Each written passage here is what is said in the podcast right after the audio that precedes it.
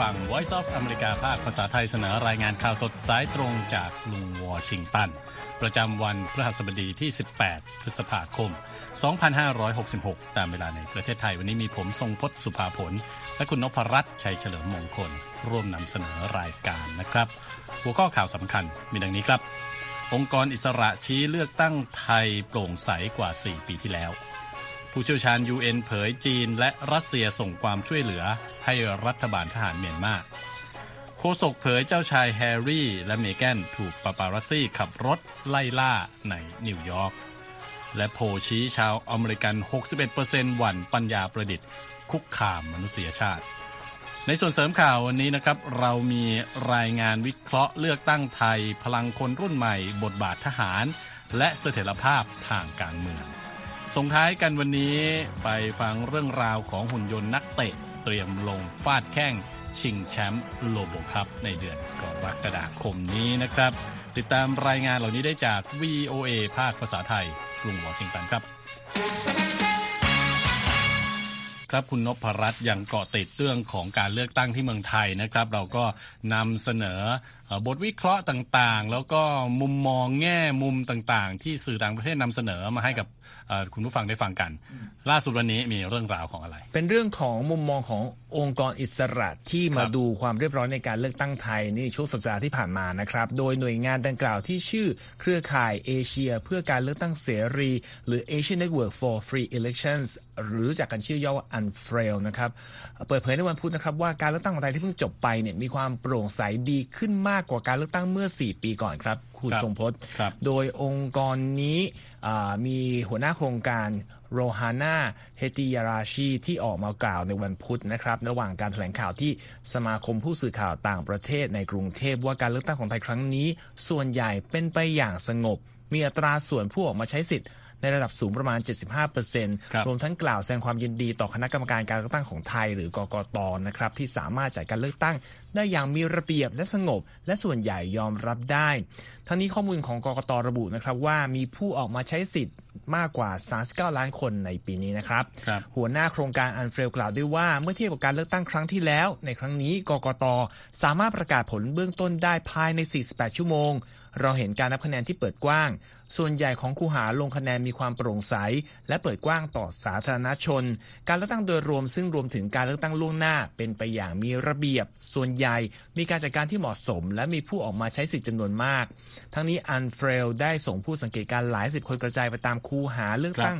460 แห่งในวันเลือกตั้งนะครับ รวมทั้งสังเกตการในช่วงการหาเสียงและการเลือกตั้งล่วงหน้าด้วย โดยมีเป้าหมายเพื่อพัฒนากระบวนการทางประชาธิปไตยในประเทศไทยครับครับอย่างไรก็ตามนะครับทางรายงานของอันเฟลก็ระบุถึงแนวทางเพิ่มเติมนะครับที่สามารถทำได้เพื่อเพิ่มความโปร่งใสในการเลือกตั้งมากยิ่งขึ้นนะครับคุณนพรัตน์ครับ โดยได้ขอให้รัฐสภาไทยผ่านกฎหมายรับรองให้ผู้ที่มีส่วนร่วมในการเลือกตั้ง รวมทั้งพักการเมือง สื่อมวลชนและผู้สังเกตการ สามารถติดตามทุกขั้นตอนของกระบวนการเลือกตั้งได้อย่างถูกต้องตามกฎหมายนะครับ รวมถึงการลงคะแนนที่คูหา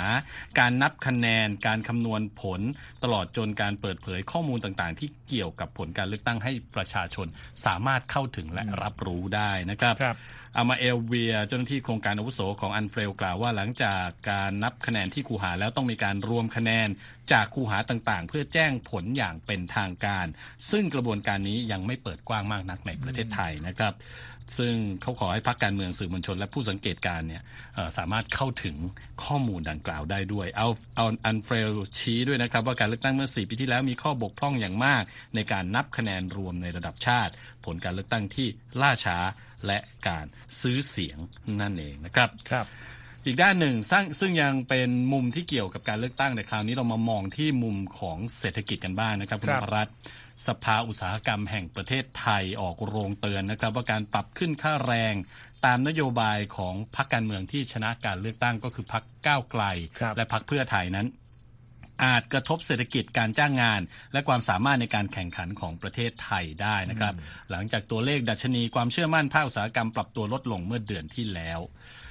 เมื่อมองเป็นนโยบายค่าแรงรายพักผพบนะครับว่าพักก้าวไกลมีนโยบายว่าจะปรับขึ้นค่าแรงขั้นต่ำเริ่มต้นทันที 450 บาท จากระดับค่าแรงเฉลี่ย 377 บาท ขณะที่พักเพื่อไทยจะทยอยปรับขึ้นค่าแรงขั้นต่ำถึงระดับ 600 บาท ภายในปีคศ 2027 นะครับ หรือใน 4 ปีข้างหน้าครับสภาอุตสาหกรรมแห่งประเทศไทยนะครับให้ทัศนะเกี่ยวกับนโยบายดังกล่าวว่าไม่ได้คัดค้านนโยบายขึ้นค่าแรง แต่รัฐบาลควรกำหนดค่าแรงโดยมีพื้นฐานจากทักษะและประสิทธิภาพของแรงงานมากกว่าครับนะครับ นายมนตรีมหาพฤกษ์พงศ์รองประธานสภาอุตสาหกรรมแห่งประเทศไทยกล่าวเมื่อวันอังคารนะครับว่านี่คือประเด็นหลักที่กังวลทุกครั้งที่ค่าแรงปรับขึ้นความสามารถในการแข่งขันของไทย โดยเฉพาะการลงทุนทางตรงครับก็ลดลงนะครับ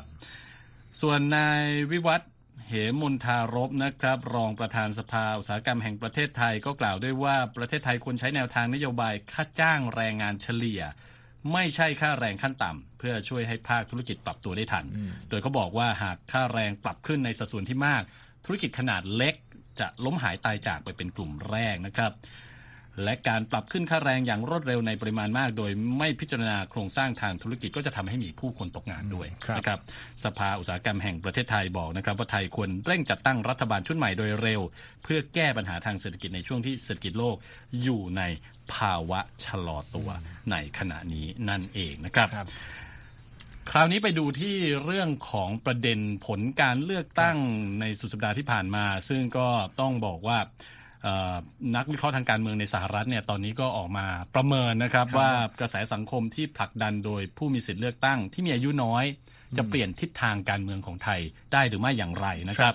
คุณนพรัตน์สรุปรายละเอียดเรื่องนี้ที่สื่อต่างชาตินำเสนอมาให้ใช่เราฟัครับกัน ก็เราก็นำเสนอมุมมองของสื่อต่างๆ ที่ติดตามการเลือกตั้งในไทยมาตั้งแต่ครับวันเลือกตั้งนะครับ ซึ่งเอ่อประเด็นที่มีการพูดถึงคือการเปลี่ยนแปลงขั้วการเมืองในไทยเนี่ยแสดงให้เห็นถึงพลังคนรุ่นใหม่ที่ประกาศไม่รับตัวแทนกองทัพอย่างชัดเจนนะครับ Ishaan Tharoor เป็นคอลัมนิสต์จากหนังสือพิมพ์ The Washington Post ระบุในครับบทความที่ตีพิมพ์มาในวันพุธนะครับว่านักวิทยาการเขาเรียกมีมีตำแหน่งชื่อ นักวิทยาการเลือกตั้งครับ ในสหรัฐนะฮะเขาพยายามประเมินมานานแล้วว่าการเปลี่ยนแปลงด้านข้อมูลประชากรที่มีคนรุ่นใหม่เป็นผู้มีสิทธิ์ใช้เอ่อ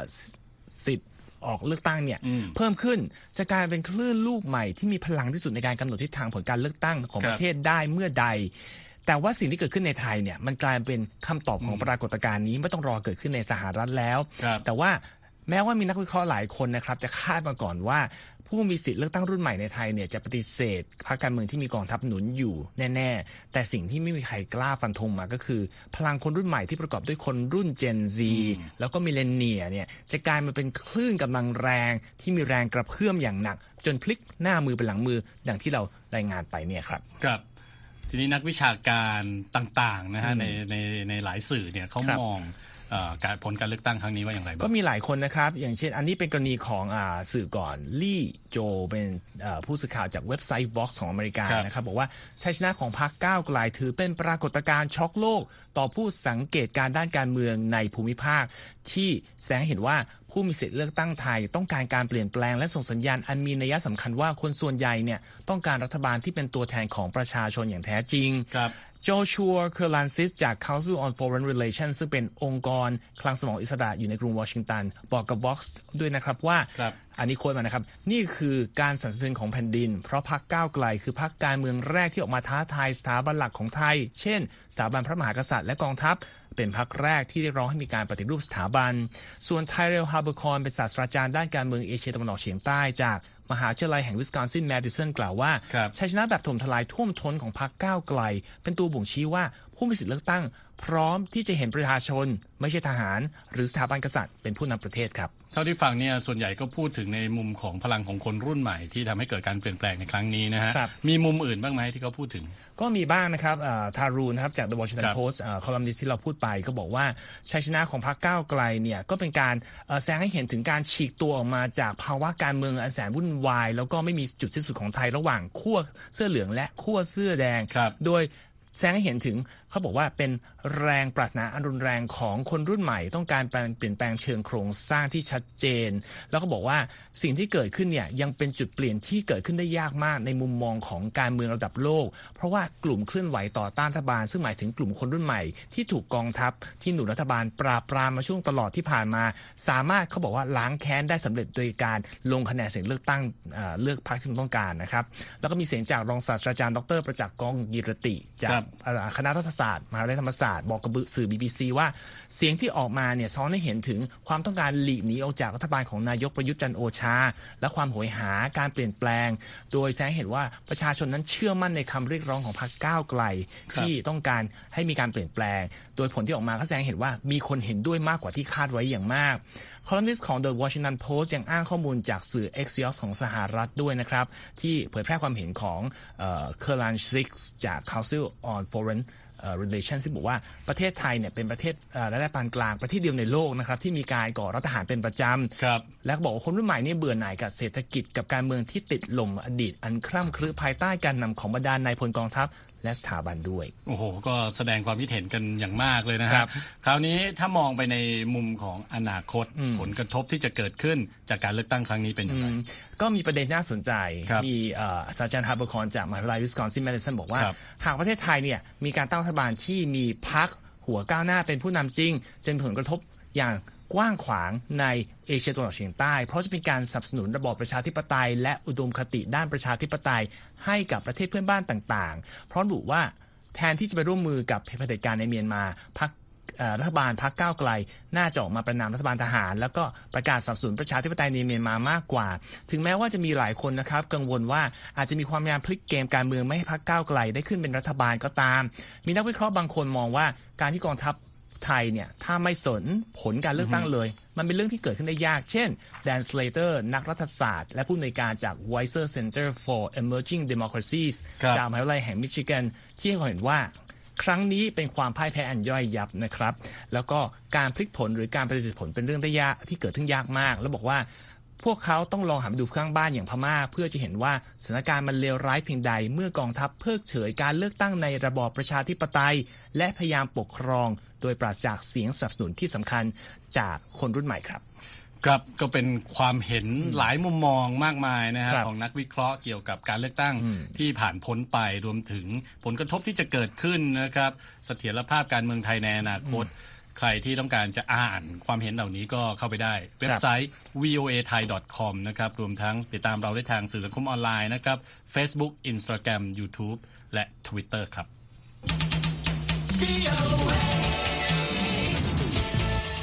ครับจากการเมืองไทยแล้วขยับไปที่เพื่อนบ้านเราบ้างนะครับ คุณนพรัตน์ที่เมียนมานะครับ รายงานของผู้เชี่ยวชาญสหประชาชาติเปิดเผยว่ารัฐบาลทหารเมียนมานำเข้าอาวุธ และวัตถุดิบทางด้านการทหารเป็นมูลค่าอย่างน้อย 1,000 ล้านดอลลาร์นับตั้งแต่ก่อรัฐประหารเมื่อปี 2021 นะครับ โดยมีจีนและรัสเซียเป็นผู้ส่งสินค้าอาวุธเหล่านั้นให้แก่เมียนมา ซึ่งถูกนำไปใช้ในการปราบปรามประชาชนด้วยนะครับทอมแอนดรูสผู้จัดทำรายงานพิเศษของสหประชาชาติ ว่าด้วยสถานการณ์ด้านสิทธิมนุษยชนในเมียนมา ระบุนะครับว่ามีเฮลิคอปเตอร์ MI 35เครื่องบินรบไอพ่น MiG 29 และเครื่องบิน Yak 130 ที่ผลิตในรัสเซีย รวมทั้งเครื่องบินไอพ่น K8 ของจีนนะครับ ซึ่งถูกนำมาใช้ในการโจมตีทางอากาศใส่ประชาชนทำลายโรงเรียนสถานพยาบาลบ้านเรือน และสิ่งก่อสร้างของพลเรือนหลายแห่งนะครับรบรายงานระบุถึงการโจมตีที่หมู่บ้านแห่งหนึ่งที่แคว้นสกายเมื่อวันที่ 11 เมษายน โดยใช้เครื่องบินยักษ์130 ของรัสเซีย ทิ้งระเบิดสองลูก ใส่หมู่บ้านที่เชื่อว่าเป็นฐานที่มั่นของกองกำลังฝ่ายตรงข้ามรัฐบาลทหารนะครับทำให้มีผู้เสียชีวิตอย่างน้อย 160 คนครรวมถึงเด็กเกือบ 40 คนนะครับ ทอมแอนดรูสแถลงว่า ตอนนี้รู้แล้วนะครับว่าใครจัดหาอาวุธเหล่านั้นให้รัฐบาลทหารเมียนมาครับ พร้อมเรียกร้องให้สมาชิกของ UN เพิ่มมาตรการยับยั้งการหลั่งไหลของอาวุธเข้าไปในเมียนมา โดยการคว่ำบาตรการขายอาวุธให้กับรัฐบาลทหารอย่างสมบูรณ์ บังคับใช้มาตรการคว่ำบาตรที่มีอยู่ และก็ร่วมมือ ใช้มาตรการลงโทษต่างๆนะครับผู้เชี่ยวชาญของ UN วิเคราะห์ข้อมูลการค้าระหว่างประเทศของเมียนมา เพื่อตรวจสอบการขายอาวุธ และวัตถุดิบอื่น ๆ ที่สามารถนำไปใช้ในการผลิตอาวุธนะครับนับตั้งแต่เกิดรัฐประหารเมื่อเดือนกุมภาพันธ์ปี 2021 พบว่ามีการนำเข้าจากรัสเซีย406 ล้านดอลลาร์ และจากจีน 267 ล้านดอลลาร์นะครับ นอกจากนี้มีการนำเข้าสินค้าด้านการทหารบางส่วนจากบริษัทใน สิงคโปร์ อินเดีย และไทยด้วยครับรายงานเผยนะครับว่ารัฐบาลทหารเมียนมาสั่งซื้ออาวุธมูลค่า 227 ล้านดอลลาร์ จาก Rosoboronexport บริษัทค้าอาวุธของรัฐบาลรัสเซียนะครับ รวมถึงเครื่องบินรบไอพ่น SU 30อุปกรณ์ชิ้นส่วนสำหรับเครื่องบินไอพ่น MiG 29 และระบบยิงจรวดอีกหลายชุดด้วยกันนะครับ ครับเอ่อจากสถานการณ์ในเมียนมานะครัครับบ กลับไปที่ยูเครนกันบ้างครับครับมีประเด็นหนึ่งที่เราติดตามกันมาว่าจะเกิดอะไรขึ้นก็คือเรื่องของข้อตกลงส่งธัญพืชผ่านทะเลดำนะครับ มีรายงานข่าวว่าได้รับการขยายเวลาออกไปอีก 2 เดือนแล้วนะครับ จากการเปิดเผยของผู้นำตุรกี ซึ่งออกมาเนี่ยเพียงหนึ่งวันก่อนเส้นตายวันที่ 18 พฤษภาคม ที่ว่าข้อตกลงดังกล่าวจะหมดอายุไป และรัสเซียเคยประกาศว่าจะถอนตัวออกจากข้อตกลงนี้ ถ้าหากไม่มีการขจัดอุปสรรคในการส่งออกธัญพืชและปุ๋ยของรัสเซียเองนะครับครับอันโตนิโอกูเทเรสเลขาธิการใหญ่องค์การสหประชาชาติ กล่าวว่าการต่ออายุข้อตกลงนี้ ถือเป็นสิ่งที่เรียกว่าเป็นข่าวดีสำหรับโลก หลังจากประธานาธิบดีตุรกี เรจิปเทยิปเออโดวานแถลงข่าว ผ่านสถานีโทรทัศน์ ถึงการขยายอายุข้อตกลงออกไปอีก2เดือน และทางรัสเซียยูเครน และสหประชาชาติ จะยืนยันเรื่องนี้ในเวลาต่อมานะครับการส่งออกธัญพืชผ่านระเบียงทะเลดำที่สหประชาชาติและตุรกีผลักดันออกมาเพื่อแก้วิกฤตด้านอาหารทั่วโลก กือบจะหยุดชะงักไปนะคุณสมพศครับในช่วงไม่กี่วันก่อนที่ข้อตกลงจะหมดอายุในวันพฤหัสบดีนี้ จากที่รัฐบาลมอสโก ระบุว่าจะไม่ยอมให้มีการต่ออายุ จนกว่าจะมีการทำตามเงื่อนไขการส่งออกสินค้ารัสเซียเสียก่อน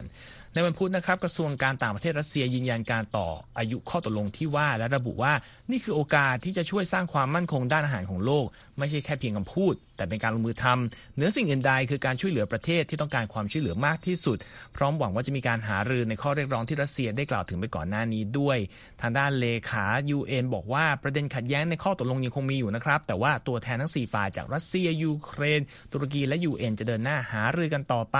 ฝั่งยูเครนเองนะครับคุณทรงพจน์ก็ยินดีต่อการต่ออายุข้อตกลงดังกล่าว แต่ระบุว่ารัสเซีย ไม่ควรใช้โอกาสนี้ต่อรองรายละเอียดในข้อตกลง และควรยุติการใช้ประเด็นเรื่องอาหารเป็นอาวุธอันนี้โค้ดคำพูดมานะครับ หลังจากข้อตกลงทะเลพืชทะเลดำเนี่ยอ่ามีผลบังคับใช้เมื่อวันที่ 2 กรกฎาคมปีที่แล้ว ก็มีธัญพืชและอาหารราว 30.3 ล้านตันได้ถูกส่งออก ผ่านทะเลดำไปแล้วไปยังพื้นที่ต่างๆทั่วโลกรวมทั้งผลิตภัณฑ์อาหารครับปริมาณ 625,000 ตัน ที่ส่งไปแอฟกานิสถาน เอธิโอเปีย โซมาเลีย และเยเมน ผ่านโครงการอาหารโลกด้วยครับ ครับผมขยับไปที่จีนกันบ้างนะครับ เป็นเรื่องของเออวงการบันเทิงเกิดอะไรขึ้นครับไปเกี่ยวข้องกับเอ่อวงการการเมืองของจีนนั้นของจีนนะครับ ซึ่งก็เป็นการเอ่อทำให้เกิดผลกระทบตามครับมานะฮะจีนสั่งปรับหนึ่งในบริษัทบันเทิงชื่อดังนะฮะ 14.7 ล้านหยวน หรือประมาณ 70 ล้านบาทจากข้อกล่าวหาว่าเป็นภัยต่อสังคม เนื่องจากมุกตลก ที่หนึ่งในนักแสดงตลกแบบเดี่ยวไมโครโฟนของบริษัทนี้นะฮะอืมครับเล่นมุกวิพากษ์วิจารณ์กองทัพจีนจนเรียกกระแสวิจารณ์หนักในสังคม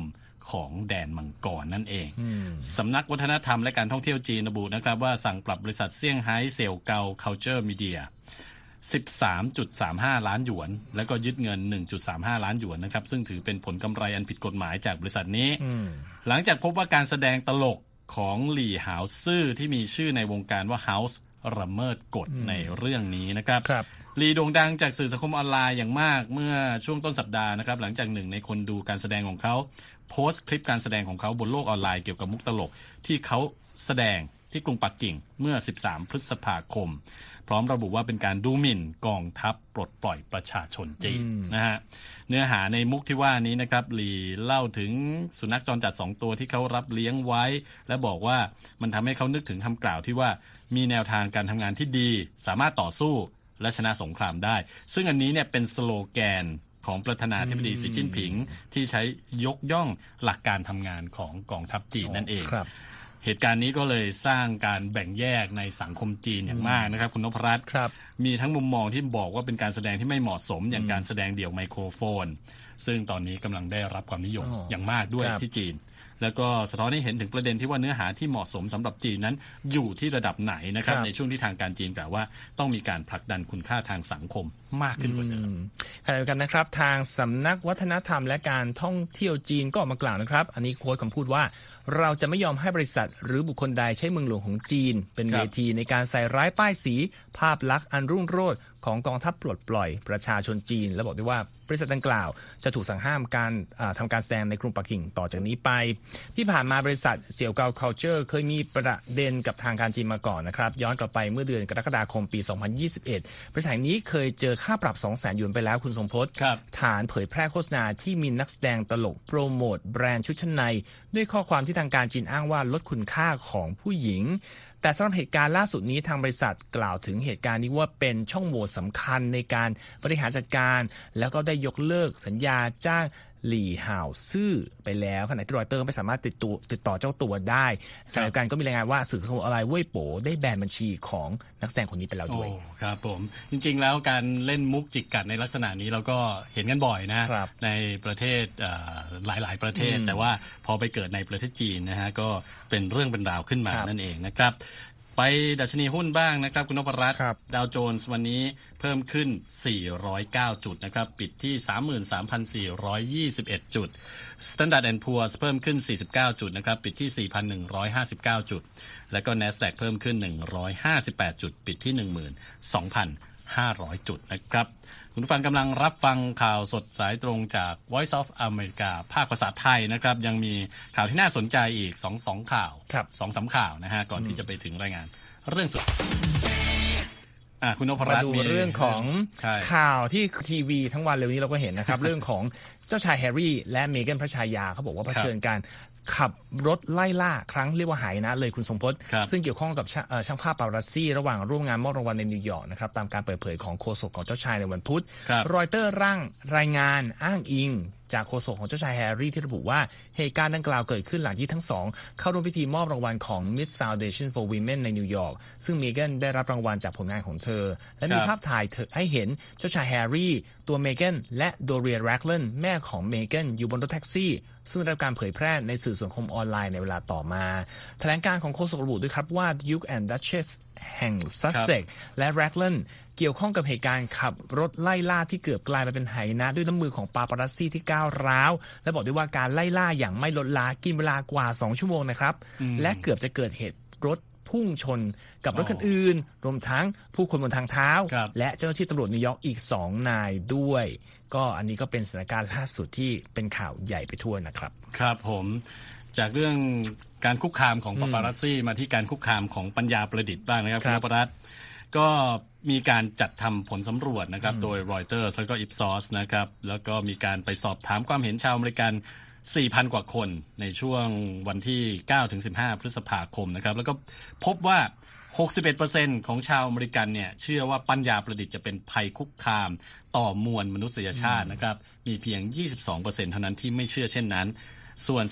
17%ยังไม่แน่ใจนะครับ นับตั้งแต่ Chat GPT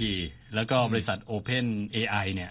เป็นแอปพลิเคชันเติบโตรวดเร็วที่สุดตลอดการครับก็เป็นจุดเริ่มต้นให้ บริษัทเทคโนโลยีเนี่ยพากันกระโจนเข้าสู่การแข่งขันทางด้านปัญญาประดิษฐ์อยู่ในขณะนี้นะครับ สร้างความกังวลเรื่องการนำเทคโนโลยีดังกล่าวไปใช้ในทางที่ผิด แล้วก็มีกระแสเรียกร้องให้มีการควบคุมการใช้ แล้วก็พัฒนาเทคโนโลยี AI นี้มากขึ้นเรื่อยๆนะครับครับ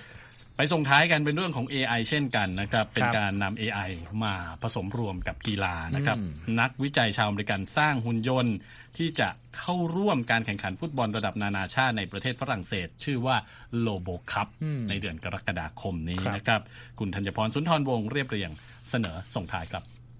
นักวิจัยที่มหาวิทยาลัยแคลิฟอร์เนีย วิทยาเขตลอสแองเจลิส ได้พัฒนาหุ่นยนต์ที่สามารถเตะฟุตบอลได้โดยใช้ชื่อว่า Artemis ซึ่งย่อมาจาก Advanced Robotic Technology for Enhanced Mobility and Improved Stability มีส่วนสูง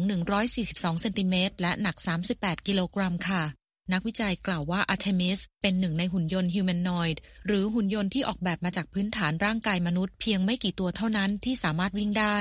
นอกจากนี้พวกมันยังสามารถกระโดดและเดินบนพื้นผิวประเภทต่างๆ ได้โดยไม่เสียการทรงตัว และยังสามารถเตะลูกบอลและยืนทรงตัวอยู่ได้แม้ถูกเตะหรือถูกปะทะก็ตามค่ะ วิศวกรผู้สร้างหุ่นยนต์นี้กล่าวว่าหุ่นยนต์อาร์เทมิสสามารถเดินด้วยความเร็ว 2.1 เมตรต่อวินาที ซึ่งอาจทำให้มันเป็นหุ่นยนต์ humanoid ที่เดินได้เร็วที่สุดในโลก นักวิจัยกล่าวว่าเป้าหมายของโครงการคือการสร้างหุ่นยนต์ที่สามารถทำกิจกรรมต่าง ๆ ได้เหมือนมนุษย์ โดยเฉพาะอย่างยิ่งการเล่นกีฬาฟุตบอล โดยพวกเขาได้สร้างแบบจำลองอุปกรณ์ที่ควบคุมหุ่นยนต์ติดไว้กับกล้ามเนื้อมนุษย์ และอาร์เทมิสจะใช้เซ็นเซอร์และกล้องหลายชุด เพื่อช่วยให้พวกมันเคลื่อนที่และจัดตำแหน่งได้เองค่ะเดนนิสฮองศาสตราจารย์ด้านวิศวกรรมของ UCLA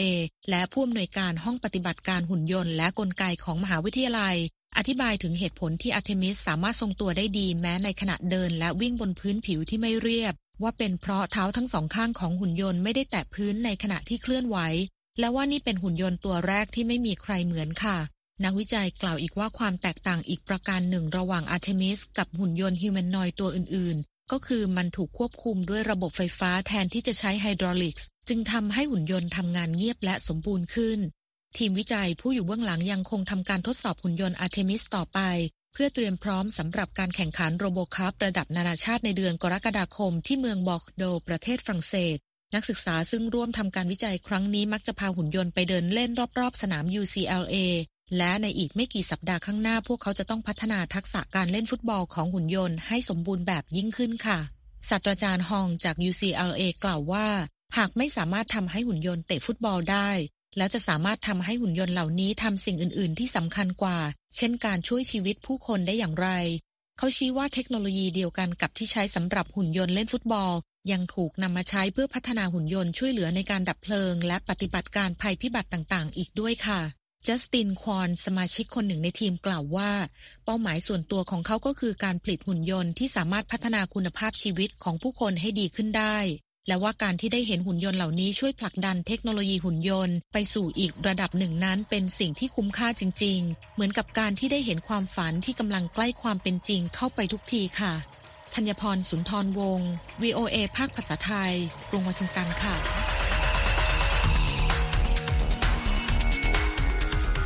ขอบคุณครับ และที่จบไปคือรายงานข่าวสดสายตรงจาก VOA ภาคภาษาไทย กรุงวอชิงตันวันนี้นะครับ ผมทรงพสุภาผล และคุณนพรัตน์ชัยเฉลิมมงคล ต้องลาไปก่อน สวัสดีครับ สวัสดีครับ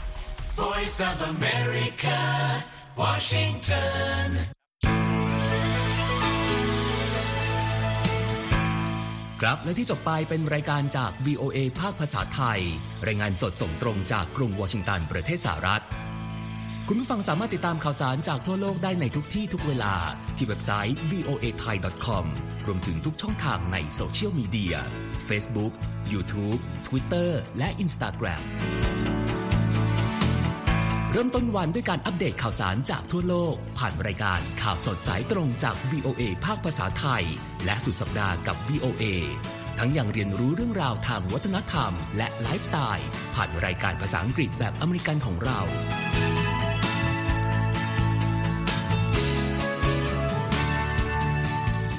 ติดตามความเคลื่อนไหวในประเทศสหรัฐ การเมืองอเมริกัน พร้อมเข้าใจที่มาที่ไปของเหตุการณ์สำคัญ รวมถึงข่าวต่างประเทศ จากแหล่งข่าวที่เชื่อถือได้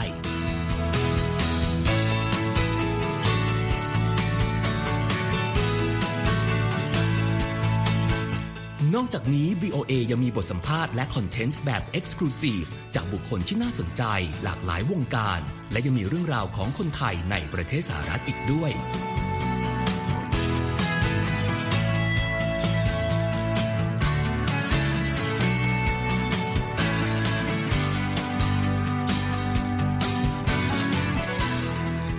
คุณนะครับที่ให้ VOA ไทยเป็นส่วนหนึ่งในการติดตามข่าวสาร สาระและเกร็ดความรู้ของคุณ จากรายการต่างๆ ที่เรามุ่งมั่นนำเสนอ เพื่อความเที่ยงตรง ทันเหตุการณ์ และมีประโยชน์ในทุกๆวัน